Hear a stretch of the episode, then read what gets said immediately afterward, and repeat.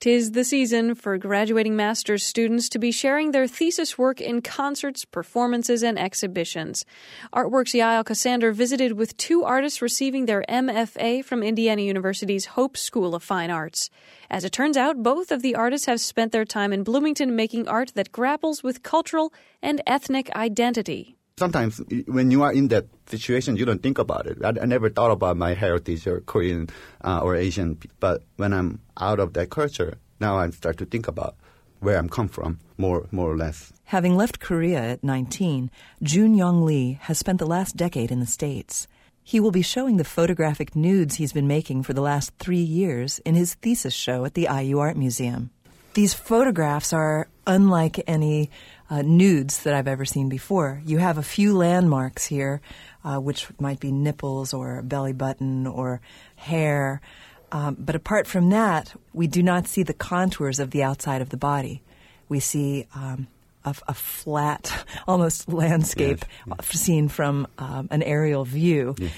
The digital technology allows me to do a lot of things that weren't ha- possible before. Um, so I'm us- utilizing those techniques to technology to make this kind of imagery. Basically, it is 360 rendering of the torso area of a person. So it stretch out like a panorama. Jun's skin landscapes are the product of digital manipulation. It is constructed image. It is past. I, sh- I shoot um, from neck to waistline. I shoot in the front, and then I ask my model to turn a little bit uh, while their hands up and then I shoot a little bit more. So I extend their skins little by little, and then so uh, on both ends their back is connected somehow. Um, so you can see the 360. So it is constructed and it is fiction. The way that you've taken the underlying musculature and skeleton of the body as we normally see it and just objectified the skin um, and almost dehumanize the skin. And at least one writer likened you to the character in The Silence of the Lambs who flays his yes. victims. Yes. Do you intend for these photographs to have this uh, unnerving effect? Um, it's been discussed a lot. But for me, there is an interplay between fiction and nonfiction. Even though when you see this kind of image, it looks like I did fillet skin, which is a, a, a nonfiction. It looks like documentation of somebody's skin but um, it is constructed image. In this project, I'm trying to present the body not as we know it, but some kind of unfamiliar view of it to extend it. So think about what it means to have this kind of marks or uh, scars, and then seeing their kind of what's recorded through their skin, um, basically, and try to show their narrative and then their personal history. I feel that it is very intimate. In Jun's large format inkjet and albumen prints, we glean intimate details of the model's personal histories taut skin and tan lines, the scar from an incision, flaccid breasts, stretch marks, and a fish tattoo, a burly torso striated with whiplashes. Jun used models he didn't know who responded to his ads on Craigslist. But he didn't need strangers to embark on this dissection of identity. In his BFA work, June used himself as a model. I sort of roll my face onto a flatbed scanner mm. while flatbed scanner is moving. So it looks like stretched out of my fillet face. It was same kind of action as your fingerprinting, but with my face. For this project, Jun printed the scanned images of his face on handmade mulberry paper, painstakingly made according to ancient Korean tradition.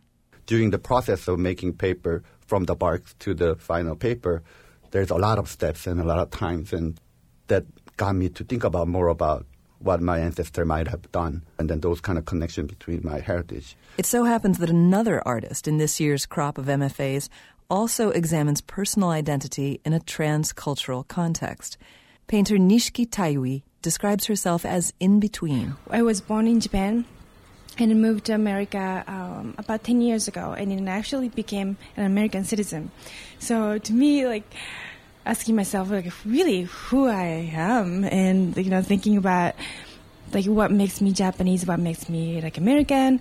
Um, so the, the painting is a is a way to search for my um, my cultural identity. In Between is also the name of Nishiki's exhibition at the School of Fine Arts Gallery. Her paintings are large abstract compositions where pop culture imagery collides with the conventions of Japanese landscape painting. In her third floor studio on campus, she gestured toward one of the canvases she was preparing for her show. The background definitely uh, inspired by uh, Hokusai's uh, wood block print. So I just stripped down all the element that he has usually in the print.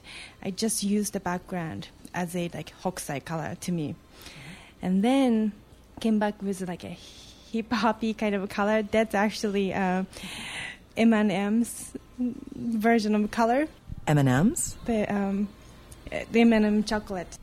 Toward the edge of the canvas, floating atop an ethereal wash of blues and earth tones, is a grid pattern representing the distribution of, that's right, colors used to coat M&M candies. Searching for your cultural identity can be fun. There's a persistent playfulness in Nishiki's paintings. I pointed out some clouds drifting across another canvas. This cloud shape is not a serious shape. Um, I can make into like a more serious looking, cr- traditional looking, but I w- didn't want to. Like I tried to kind of incorporate the idea of comic or manga plus classical looking kind of illusion um, and flat, but also kind of pops out using the atmospheric perspective, which is very Western to me. Blending traditions and working out their relationships on canvas is Nishiki's way of evolving as a human, following her spiritual path, and contributing to society. She anticipated life beyond grad school. I'm sure I'm trying to keep refining like who I am through a painting and uh, I try to have a, a, conversation at large, like with the art world, but try not to forget like really who I am. But try to add some conversation into the bigger world. For WFIU's artworks, I'm Yael Ksander.